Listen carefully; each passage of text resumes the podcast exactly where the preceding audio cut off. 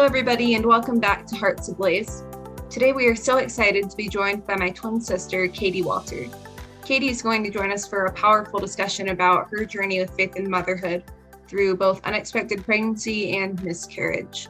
If you are someone you know has experienced miscarriage, this episode may be difficult to listen to, so please prayerfully discern what is best for your heart before you listen. Katie's also going to share a bit about her love story with her and her husband Andrew, as well as her experience as an armor officer in the U.S. Army and her inspiration to get certified in pregnancy and postpartum athleticism training.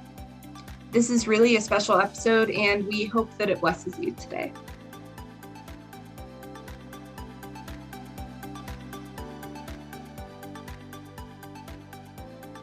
Thanks. okay, so for everyone who can't see you because they're not on Zoom, Katie just got her hair cut and she looks exactly like Mrs. McCurry. Like, Which But is blonde. compliment. Oh yeah, my Oh, mom oh, is like one of the most beautiful people I know. So no, Some it's a like, total oh my gosh, I'm becoming my mother. And I'm like, yes, I'm becoming my mother. but it's like it's wild. wow. Your guys' hair looks great too. Thank you. Uh, I got the. Dyson air dryer for Christmas, and by I got it for myself for Christmas, and this is like day three hair.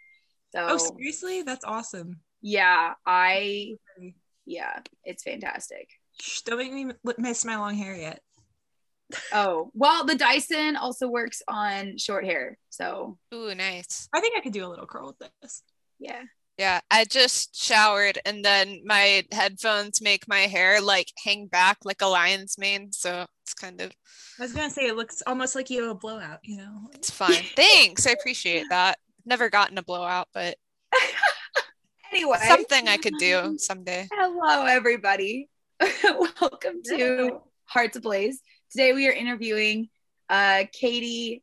How do we say? Do people say like Katie Nay McCurry Walter? I don't know. I don't know. I always just say Katie Walter, maiden name McCurry, but Yeah, there we go. Yep. yeah, since I don't go by my first name, so I introduced myself as Katie Walter to my unit, but then had to explain to people that they would find my email at Francis McCurry. And my platoon sergeant told me I should start laundering money. Uh, That's fun. It's like cool, cool, cool, cool, cool, cool. Sure, sure, sure. cool, cool, cool, cool, cool. We no love- doubt, no doubt, no doubt. Supportive NCOs. Anyway. All right. So Um, I'm not sure that's what like people in this current culture mean by a side hustle for moms. Right, yeah. Like, it's better than MLMs, right? Oh. Sorry, too spicy. no, it's basically the same thing. Sorry for all of you who are talk to us later. You want to Yeah. get out. we have a separate rant about that. That's a, that's a that's a different podcast, Katie. Sure. Also, we forgot to pray again. Yeah, we can do that really quick while Katie's pulling up her email. while Katie's pulling it up. Okay. The Father, Son, Holy Spirit. Amen. Blessed Carlos, tech guy, pray for us. Um, hi Jesus. Thank you for uh, this Sunday. Thank you for the opportunity that all of us get to go to Mass, and thank you that we get to talk on this podcast to share more about you um, and what you've done in our lives. We ask that you bless this conversation, that you send your Holy Spirit to speak through us, um, and that you become a part of this conversation, and that you give us the words to say to encourage your your daughters, um, the women in our lives, to be more virtuous, be more holy, and to love you with their entire hearts. Saint Catherine of Siena and Saint Joan of Arc, pray for us. Pray for us. Okay. Also, did you guys know that St. Catherine of Siena was a twin? Because I didn't. What? Yeah, Yep. she had a twin Your sister twin who sister. died when she was 16. And that was like why she was being pressured into marriage. She was being pressured into marrying her sister's widower. Yeah. Oh, I didn't know that. Yeah, me Also- neither. So literally all of us have that connection with her. It's Wow. true. Guys, also I've decided my twin was a brother. I feel it. He doesn't have a name, but we're calling it. Cool. Yeah. Cool, cool, Cool. Dominic. Oh. Okay. It's fine. I feel it's fine. okay. And action. Okay. Yeah, so I know on our very first episode, I went into my faith background, and yours is going to be kind of similar, but just, you know, so our v- listeners can get to know you a little bit better, just She share a little said bit about. viewers. I know I almost said viewers. We're not a video podcast, just audio. So I can wear my pajamas. So, okay, so my faith background, um, similar to Mary, I was a cradle Catholic, and you know, our family was, you know, I mean, we were practicing, but we weren't like super showy about our faith.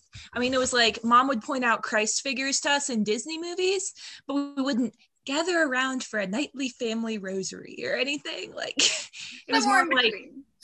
Right. It was more like later in high school and really in college through the influence of our focus missionaries that I like invested in my faith and started like voluntarily going to extra sacraments like confession and stuff, um, studying scripture and stuff like that.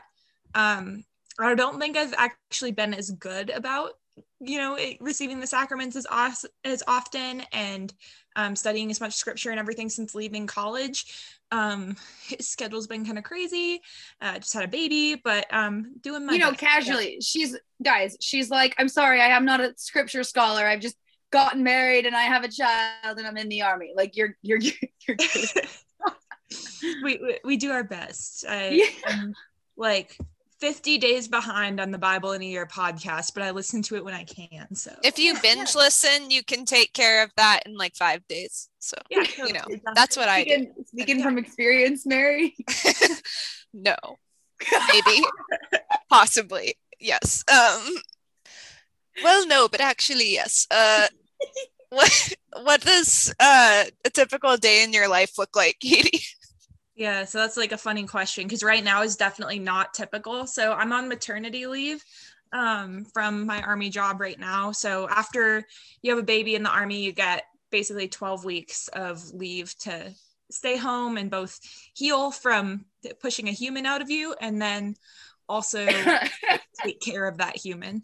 So uh yeah, right now it's not typical, but um basically right my schedule right now looks like feeding the baby every 2 to 3 hours, changing diapers, putting her down for naps, and then trying to find time for chores, exercise and completing my virtual pregnancy and postpartum athleticism coaching certification in between all of that.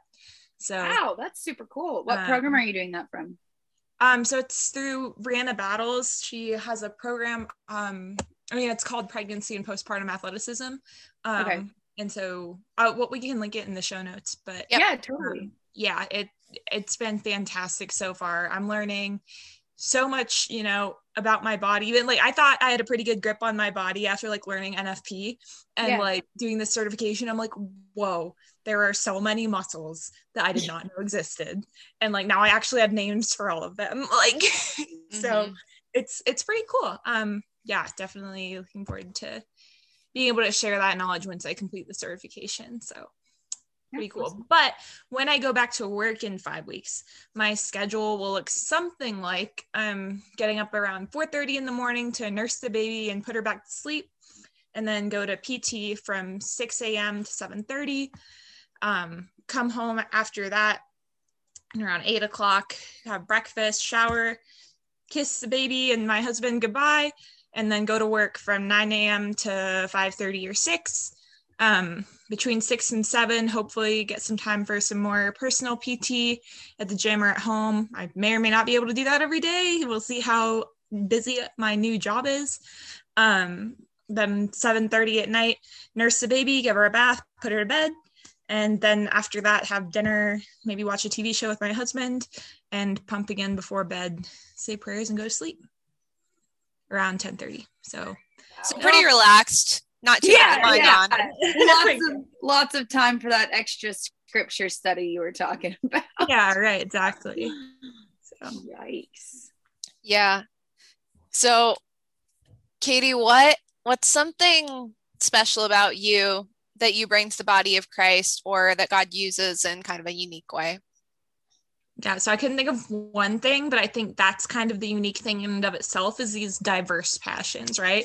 So I kind of identify as like a girly girl. I was a cheerleader in high school, that stuff, but I also like doing really hard, gritty tasks, you know, sleeping in the field, getting dirty and greasy, working on tanks and stuff like that. So just kind of like those opposing passions and then like i'm also like an academic nerd like i was huge in international relations just I'll, I'll stay away from politics here, but suffice it to say, I competed on the Model United Nations team in college. So that's the level of nerd that we're talking about. then, yeah. like, as soon as I set foot in a gym, I turn into a total meathead and I want to throw around heavy weights and stuff like that. So, yeah, just kind of like a lot of different interests and things that, um, you know, you wouldn't typically picture in one person, I guess. Yeah. And I think that God does use that because that gives other people permission. You know, I talked about how I really felt put into a box, people saying, oh, because you're a humanities major, because you have an artistic or like musical personality, you can't um, enjoy STEM things or enjoy, you know, working on helicopters and flying them. And I think that, you know, having you obviously as my sister, my Twinkie, uh, kind of setting that example for me was really cool and you gave me permission to kind of pursue things i was passionate about even if they seemed diametrically opposed. So foes even. yeah hamilton. Yeah. um uh so katie how has god surprised you by your calling and or your vocation? Okay so i know we have some feelings about these classifications, but I'll start with my quote unquote big V vocation. Um, so marriage. Um, I, you know, was pretty sure I was called to marriage, but I did not think that the first time when I dated Andrew Walter when I was 15 years old that I was gonna end up marrying him you know like when they say oh like the taylor swift song 15 when somebody tells you they love you you're gonna believe them i was like ew he loves me like and like let's move oh, 3000 no. miles away and never talk to him again like uh, oh my god um, he knows this so when he listens he's not gonna be shocked y'all but oh yeah yeah he could tell the same story so um so yeah uh, to back it up a little bit we met when we were nine years old um my dad would still is active duty army, but he was stationed, he got stationed in Alaska when I was nine years old. Um, Andrew's family lived in Alaska. They're not in the army or anything. Um, so I just met him at a little tiny Catholic K through 12 school uh, in Fairbanks, Alaska when I was nine years old. Um, so we were friends through elementary, middle school, and then dated a little bit freshman year of high school. You know how you date freshman year of high school, how like your mom drives you to a movie in the minivan and then you both go home and that's it. Um, yeah, it was like that. So uh, we dated a little bit, and then um, my dad got stationed in Pennsylvania. So you know, I don't have the math in front of me, but like some three thousand some odd miles away. And so I said, okay, well, goodbye. We'll see you never.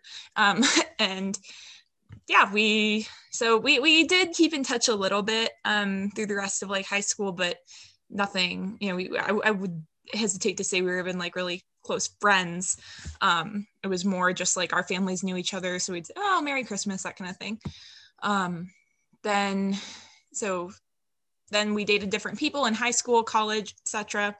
Um, and then later on in college, we had a military ball uh, my junior year of college, and I was not dating anyone at the time, and so I invited him to that ball uh, as friends, as kind of like you heard Mary's story. Um, I was gonna say but, there are yeah. some similarities with the whole. Um, let's invite a guy to a dance as right. friends. Right. I was like, oh, I haven't seen him for six years, and I'll invite him to this thing, and then I never have to see him again.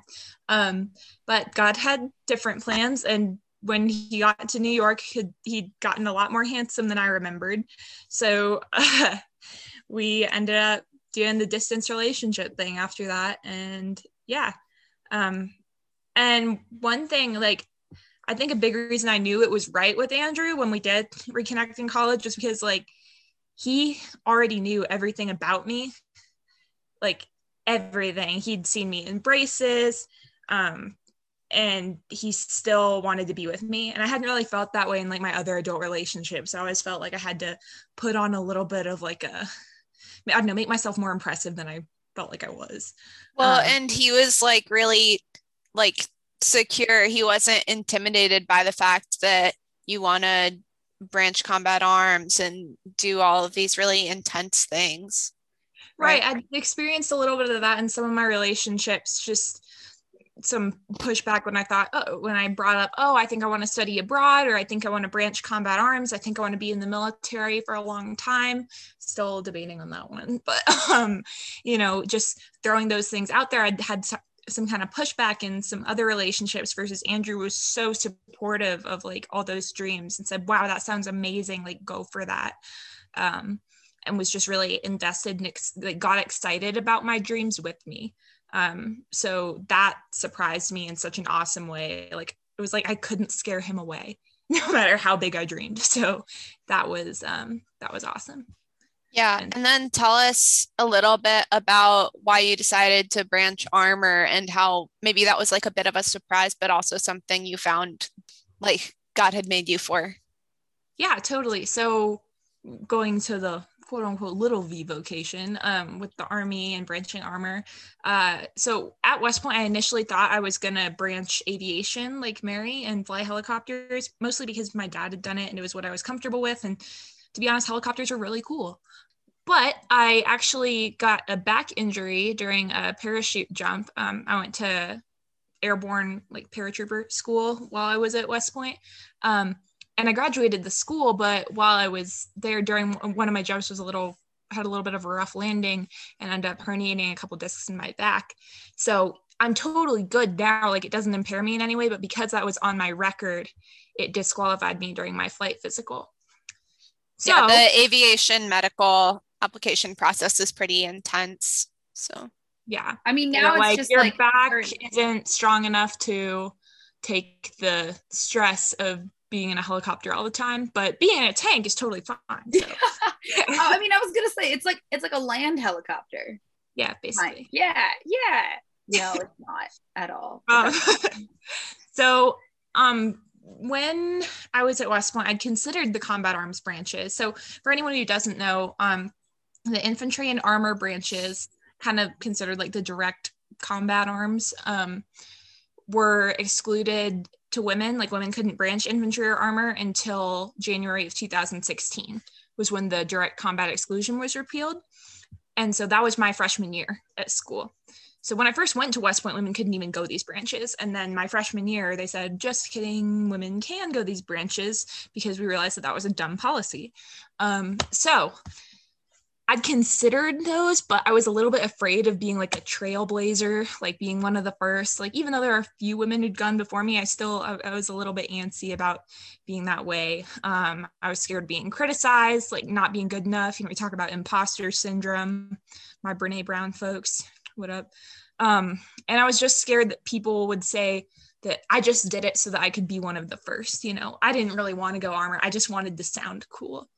And so, you know, listening to those like silly mental lies or whatever that we tell ourselves when we're doing something that scares us.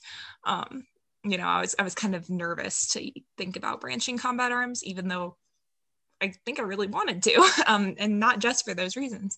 So once I got over that, once I was like, okay, I can't let those fears or those, you know, silly maybes hold me back um, I decided to take the leap and branch armor because, in my heart of hearts, like I really do think that tanks and cavalry are like super badass. Like, am I allowed to say that on this? Yeah. So, yeah. yeah. And it is the best decision I ever made, except for marrying my husband. Um, you know, like, so yeah, just I loved being on tanks during basic officer course and now being in a cavalry unit which does like scouting reconnaissance missions um like that is just so much fun and like such a cool mission. And i just feel so much like i'm where i belong. And i'm glad that i overcame those fears and jumped for that even though it definitely surprised me. Yeah. Yeah for sure. So we'll kind of get into our main topic for today now tell us about something you wish we talked more about in the church community. So, and and these are somewhat different issues, but kind of all related. I think it's we, we don't talk about how common um, infertility, miscarriage, and unexpected pregnancy all are. So, you know, in the it, like we don't really talk about that in the church because you know we're all so focused on the goodness that is children and everything, but we don't talk about what a bumpy road it can be to get there or that it can be to have children. Um, so, like, so many people have fewer children than they want due to circumstances that are like far beyond their control. Or they've had to mournfully discern avoiding having children for certain periods of time. And that can be due to like physical, but also mental and emotional health issues, or great financial stress, career considerations, like other serious factors. And so, this like friendly competition among Catholics regarding who can have the most kids can like actually really hurt. Um, and we don't talk about that, you know? Um, yeah. Yeah, I was going to say in one of our more recent episodes, we talked with our guest Amanda Hyder about how the image of like true Christian parenthood is the pieta because it acknowledges ultimately we are not in control and our children are not our own.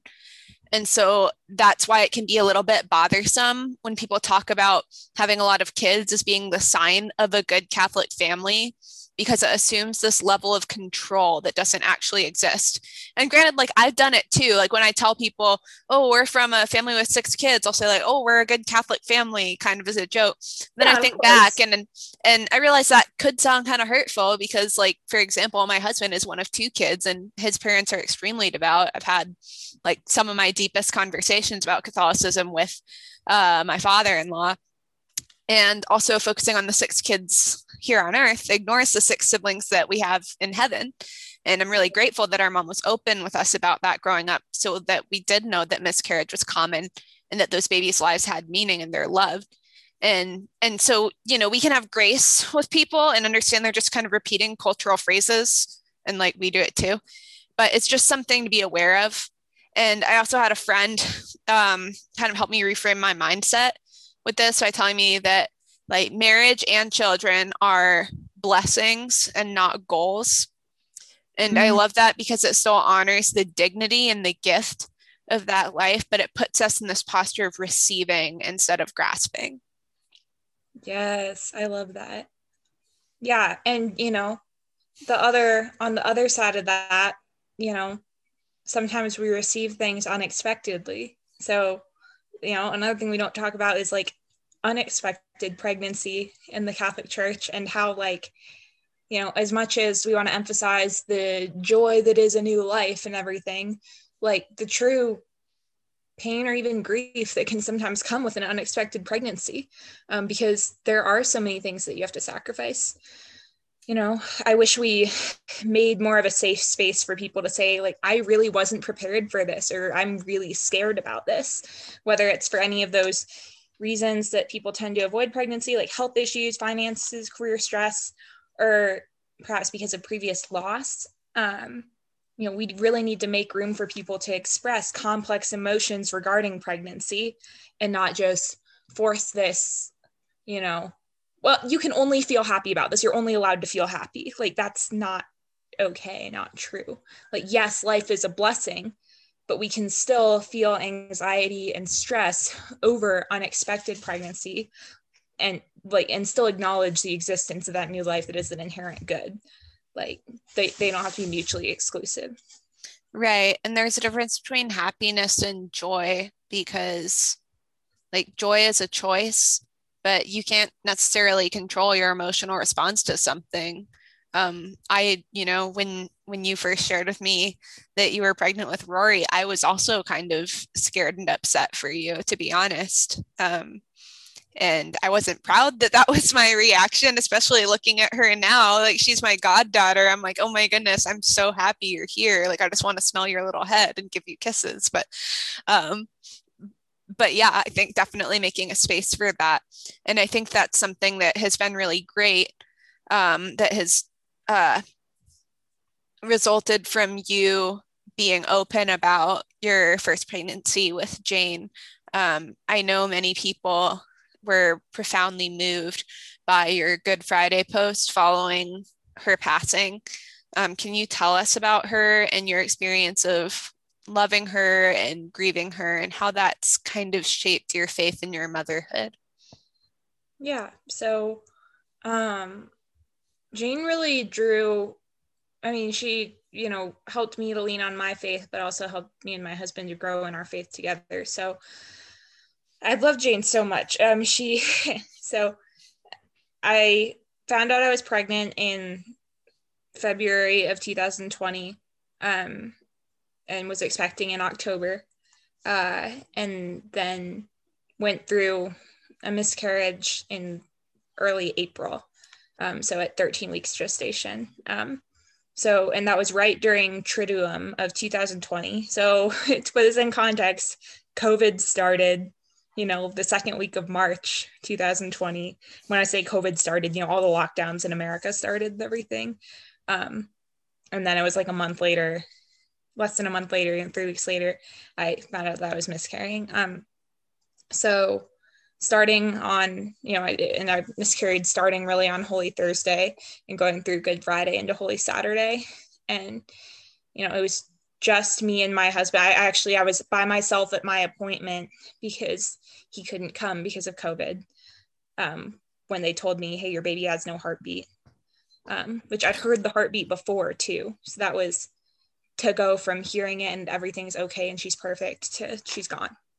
Um, was so hard. And then having to call my husband on the phone and tell him that um yeah that was like the hardest thing i've had to do. So um it was just me and him at our house as we went through this because the covid pandemic had just started. All travel was shut down. My mom wanted to fly out to be with me but she couldn't because there were no flights. So it was just us. And going through that experience during that time um, you know, on the one hand, I'd never felt closer to our Blessed Mother, like as she watched Jesus be crucified. Um, you know, I remember being actually mad and thinking, like, well, at least Mary got 33 years with Jesus. Like, I never even got to hold my baby here on earth. Like, you have tough thoughts during these times. So it's, yeah. you know, it's not fair and that kind of stuff. Um, and we watched, um, we watched the Passion of the Christ, and I remember watching Mother Mary cry over Jesus's broken body, the same way I was, you know, crying in the bathtub at 3 a.m. on Good Friday. Um, and it was so hard. Like somehow, I, I think just through the grace of people praying for me throughout that process, I never really felt like my faith in God was shaken.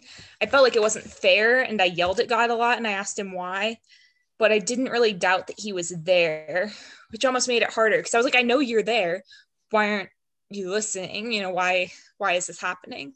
Um i just want to know why and that's hard because there's not a good answer you know? Yeah. Yeah. I remember um reading cs lewis's a grief observed and he says something like there's nothing to do with suffering except to suffer it. Yeah like you can't really make rhyme or reason. I mean, people will be like, everything happens for a reason, or like, don't worry, like, God has a plan for this. And I was like, uh, you know, don't you dare tell me God's plan was for my baby to die.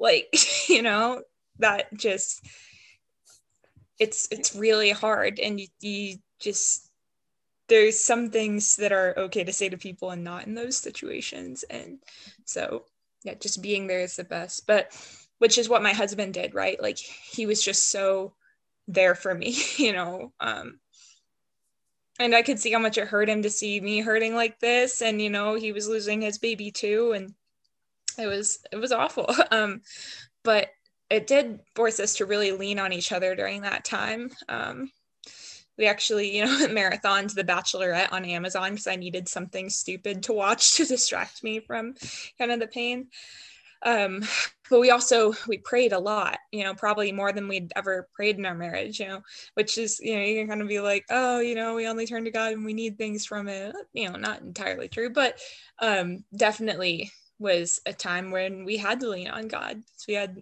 nothing else. Um and so that added depth to our prayer life as a couple and re- our relationship and everything actually laid like such a strong foundation for us for the future.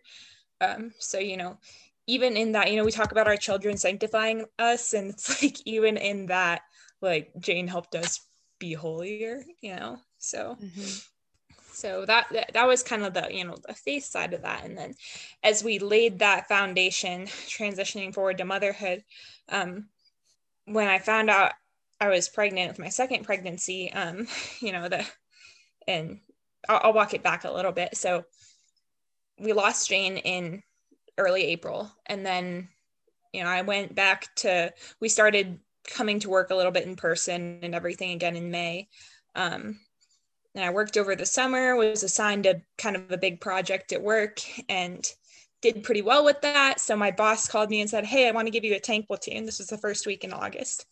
Said, Hey, I want to give you a tank platoon. And I was like, yes, this is so exciting.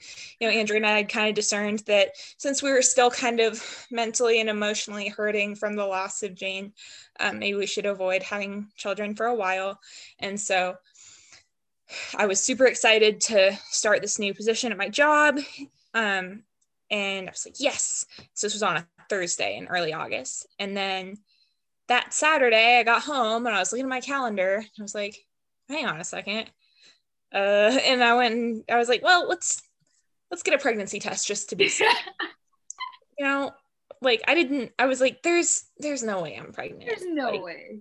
Yeah, like, but it's there fine. Was- and so took it the test and sure enough you know the little positive line showed up before even the control line started to show up and i went downstairs and andrew was like standing at the stove cooking and he started talking to me before i even came in the room. He was telling me about cars or something. And you know i just kind of let him let him ramble and i'm standing there with the pregnancy test. He has his back to me. And he asked me a question i didn't answer. And so he turned around and i like just held out the test.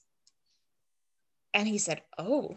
And i just burst into tears. And i was because like like i was talking about with this unexpected pregnancy you know i was like we were still mentally and emotionally raw from the, our loss just three months before and mm-hmm. i was just about to take this really new exciting position at work which like newsflash you can't command tanks pregnant. So i was like great. Now i'm gonna have to go tell my boss that i can't do this job because of this pregnancy that i don't even know it's gonna work out. Maybe i'm just gonna lose this one too. Like i was so upset. Um, and, yeah and you, you had know. made a like career related sacrifice for jane as well right which is why like part of why it was so difficult to lose her yeah exactly um so I, I sacrificed not gone to the reconnaissance course because I found out I was pregnant with her, which you know I was I was kind of prepared with because at that point we were like, well, if I don't get to do that, that's fine. Like this is kind of a time that we want to maybe have a baby. And then when we lost her, we were like, okay, we're not like we're not ready for another one. So we were, you know, avoiding pregnancy, but newsflash nfp postpartum is actually really challenging. Um, and i didn't realize that miscarriage would make my body act like a mis- uh, like a postpartum body.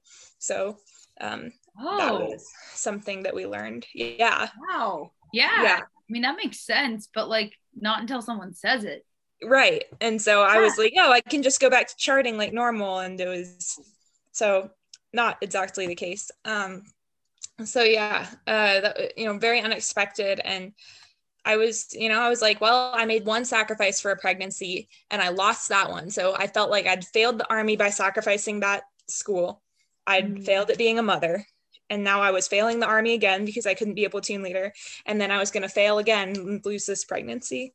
Like, and it's just, you know, there's all these lies that we tell ourselves and get wrapped up in our mind about. And so I, and I was just kind of spiraling like that. And Andrew, you know, he just reached out and put his arms around me and held me and let me cry.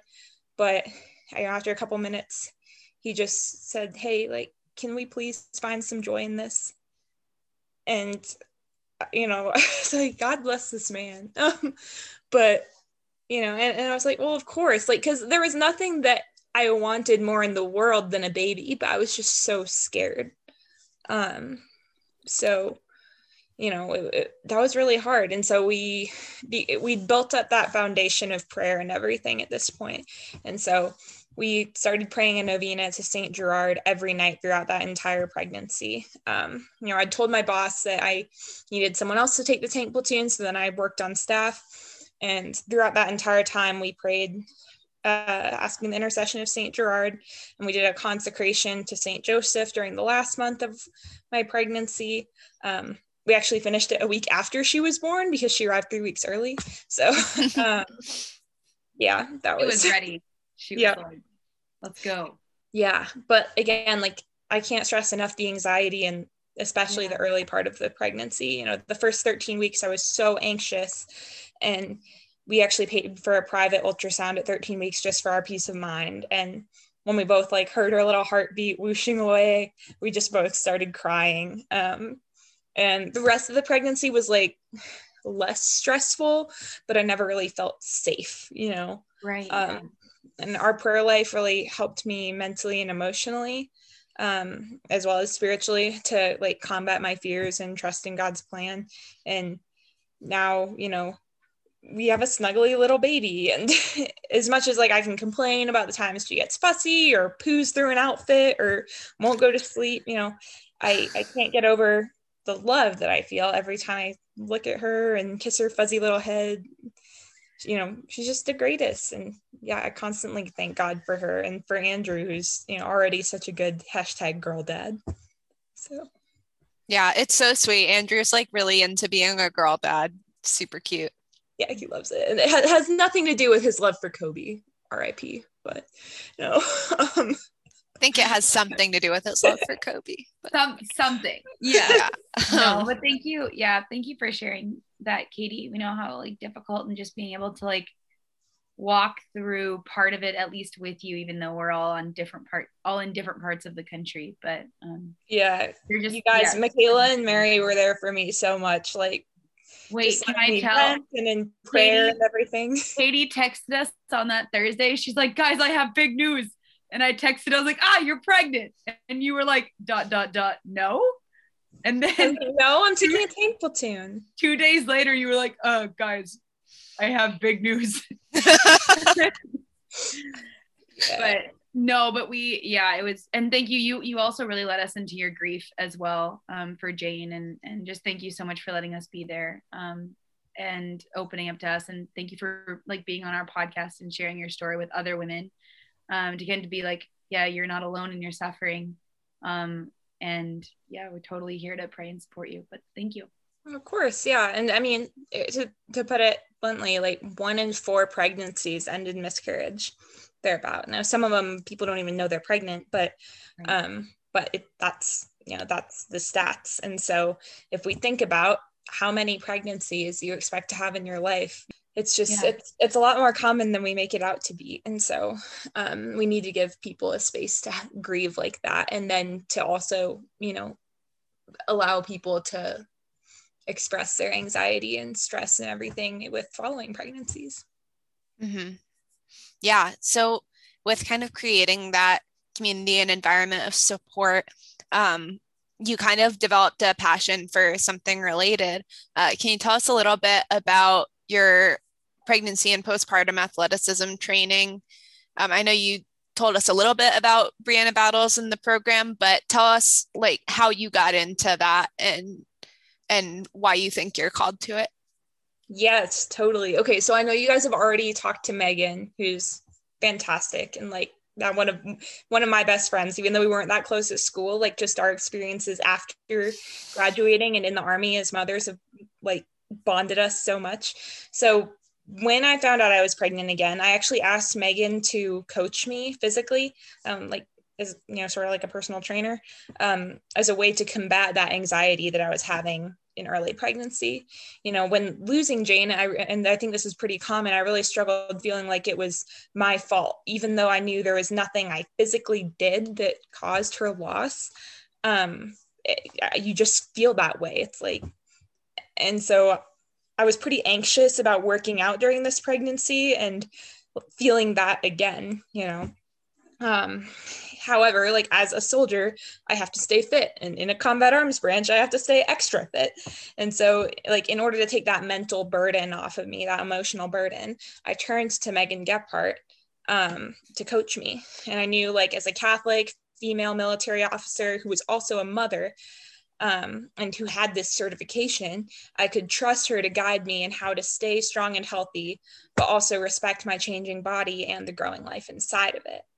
Um, and so working with her my you know i talked about like my meathead side in the gym and then my you know intellectual nerd side and both of those sides have been inspired to bring a greater awareness of pregnancy and postpartum athleticism training to women, especially women in tactical professions, you know, the military, fire, police, EMTs, so that they can fully live out their callings both as mothers, but also in their careers, which require them to be fit. Yeah. So for for all of our listeners who may or may not be in tactical professions, may or may not be um, married or expecting to become pregnant, what's one takeaway from your walk with pregnancy and postpartum athleticism? And maybe break that into something that does apply to moms or those who expect to become pregnant, um, and then something that applies to men and non pregnant women in terms of how they can support and advocate for mothers in tactical professions. Okay, so key takeaway for moms or even anyone who's looking to become pregnant or I mean really anyone, but especially, you know, moms um or people with, you know, that kind of experience on their radar, go see a pelvic floor physical therapist. If you don't know what that is, look it up.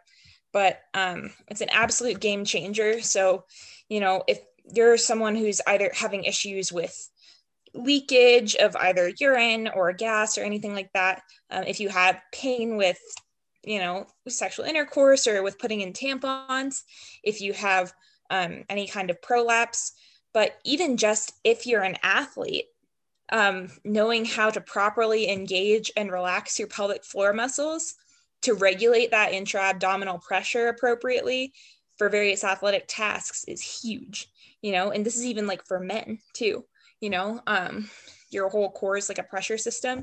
And so learning how to properly you know regulate that pressure with your pelvic floor um i can't overstate how beneficial that's been for me not just in like my health as a mother and recovering from birth trauma and stuff like that but also like as applies to athletic tasks. So go see a pelvic floor physical therapist.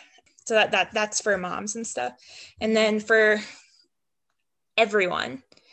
Um, embrace your vulnerability. You know, taking a step back when I was pregnant to focus on like the foundational health and function of my core and pelvic floor has actually helped relieve back problems that I've had for years. So it's been kind of hard for me to accept that like I might have to do less than I want to at sometimes. But when we take the time to focus on our weaknesses and vulnerabilities, we actually build up a stronger foundation that makes us better for the future. So many professional athletes who have gone through the pregnancy and postpartum athleticism coaching um, that, that I'm working on talk about certain movement patterns actually significantly improving from where they were at pre-pregnancy because now they better understand their core and pelvic floor engagement. Um, and then like to extend that metaphor you know like i'm, I'm not just talking physically here anymore. It's when we talk about embracing vulnerabilities. So when we look at our weakness you know building a stronger foundation. So extending that andrew and i really had to lean on each other and on god during our loss of jane and that made us so much stronger in our marriage our faith and our prayer life throughout my pregnancy with rory and now as parents. So when we take that time to really dig into our vulnerability and find where we are weak, it actually allows us to become so much stronger for the future. You know, and if this sounds familiar, uh, it's making me think of um, Second Corinthians chapter 12, verses 9 through 10. And God said to me, My grace is sufficient for you. My power is made perfect in weakness. I rather boast most gladly of my weaknesses in order that the power of Christ may dwell within me. Therefore, I am content with weaknesses, insults, hardships, persecutions, and constraints for the sake of Christ. For when I am weak, then I am strong. So, that whole idea, right? Like, when I am weak, then I am strong. But we have to recognize that we're weak, right? Before we really find that strength in God. Because um, if we just try and push through ourselves you know we we end up burning up like we are imperfect beings um we need No, that's the thing I'm sensitive about. yeah, right. Said in a John Mulaney voice. Sorry. yeah, exactly like and so we have to like yeah like uh, no i don't want to i don't want to admit that that's no. but we have to right like that's the only way that we can let god in and let him strengthen us and that's you know that's what we need. And yeah so that that's something that i've learned you know physically in pregnancy saying like okay my core is not where it needs to be right now because it had to make room for a baby. So i can't just go yeet a bunch of sit-ups. Like i have to build that up and recognize where i'm at and lean on you know building up that foundation and leaning on megan for help. And so yeah just ad- admitting where we're weak and Mhm. taking the help from other people and then from the lord um, Well, Yeah. and then like in that vulnerability, like part of that is saying like, okay, I am weak here, but then accepting the fact that God might not necessarily fix it. You know, like in this life, like I've experienced a lot after like my with my post concussion syndrome. You know, um, where people are like, yeah, embrace like the weakness because when you're weak, then God's strong and it's fine, and then you know God will like fix those weaknesses, but it'll be all better it'll be all better. It's not. yeah well, the thing is, Jesus's glorified body has his scars. no. Like we No, need to okay, be okay, reminded no, of wait, that. wait, But Tragic. follow me on this. My priest actually said this is- was super cool. He said Jesus' glorified body didn't have scars; it had wounds. Wounds. Oh yeah, you're had right. Wounds, Mary. He was not like they weren't he, because a scar is healed, right? Like it's still there, but it's healed. Like he was actively hurting still. Huh. Like ah, and so that's you know that that really connects to me with like the grief and everything. Like you know, it never like goes away. Wow. Um, yeah. but it can still be glorified, right?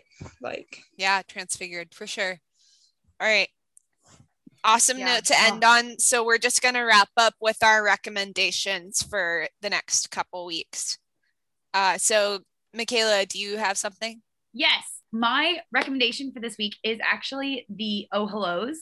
Um, they're a band uh, that started in Texas, um, and they are just phenomenal. Like I guess it's like folk indie is like their genre, um, but they have a lot of not to be like they have a lot of Christian themes, but like their music is just good. You know, like when we talk about like like sometimes like the secular and like the sacred overlap that's definitely their music. And like they travel on tour with like a five or six like instrument band. So it's not just the two siblings who are like uh Tyler and Maggie like Tyler's the lead guitar and Maggie just sings but they have like six other people like they have like two basses two drums the best fiddler I've ever heard in my life and like the sound is just so full and gorgeous and you just go into your car and like blast one of their albums and it's just oh incredible um Yeah, you you introduced me to Dear Wormwood.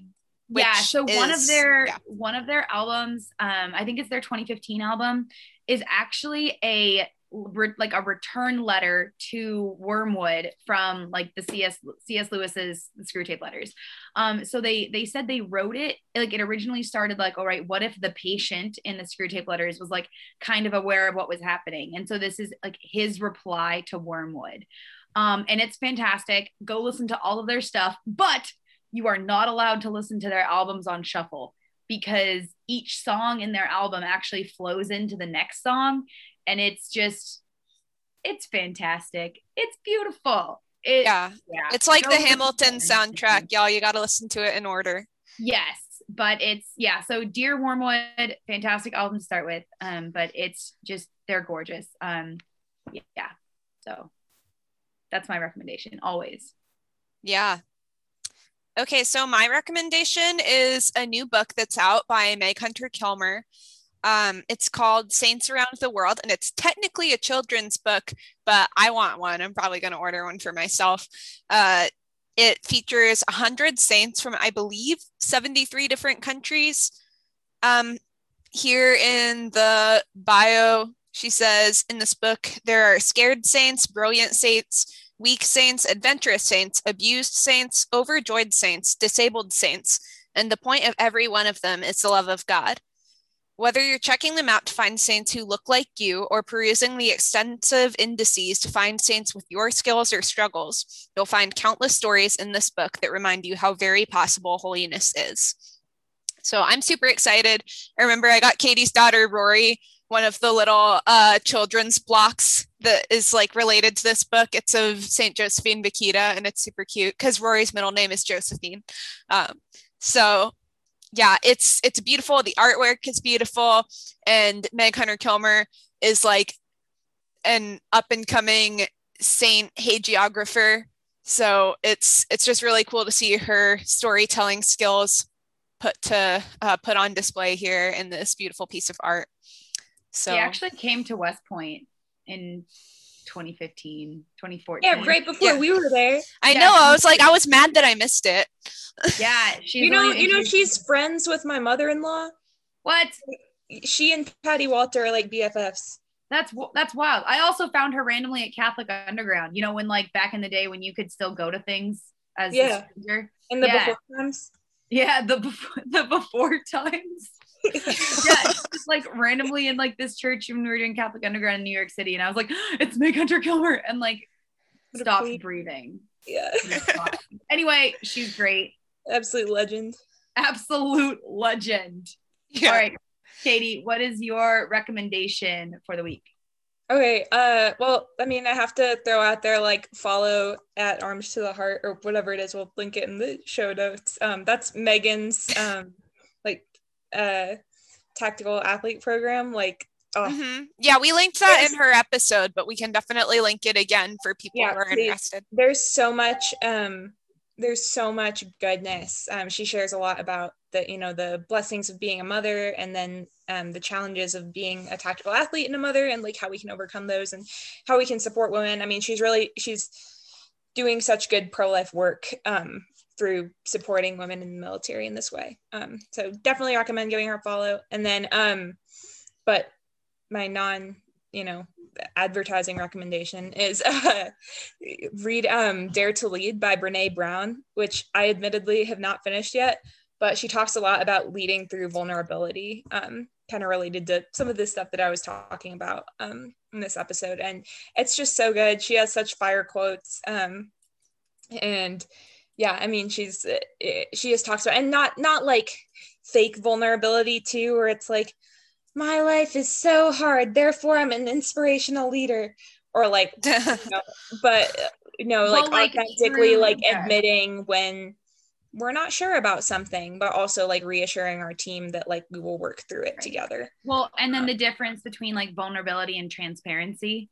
So like instead of just saying like transparency is more like these things are happening, but like vulnerability is like these things are happening and this is how it's affecting me, but then this is how like I want to know how it's affecting you and let's talk about it. Whereas transparency it's just kind of like here's what's going on. Um and I Yeah, think that's talks about, like- important she talks about like containerizing and kind of creating safe spaces for people to express emotions so that Yeah.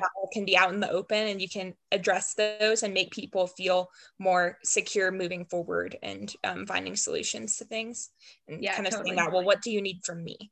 Um, so yeah d- just can't recommend it enough if, especially if you're in a leadership position. Like i'm reading it because i'm about to take a platoon and so i thought it would be kind of a good you know exercise in leadership. And yeah can't can't recommend it enough. But we're all leaders in some way right? Whether you're you know a parent or you know a teacher or something like that. So just yeah um can't recommend it enough yeah, so that's Dare to Lead, Brene Brown. Yeah. All right. So we'll link to all of these things in the show notes. Um, thanks so much for being on, Katie, for sharing, um, as usual, with your awesome vulnerability, um, but also the strength that really comes through um, with that. So we had a great time talking. Um, I'm sure I'll talk to you again probably later today. yes I will definitely talk later. yeah, i have to go get the baby ready for church though yeah, Yeah. for sure. Okay. Yeah, thanks for being with us. We love you. Give Rory a Love you. kiss from us. Bye. will No, we love you. Talk to you later. Bye. Bye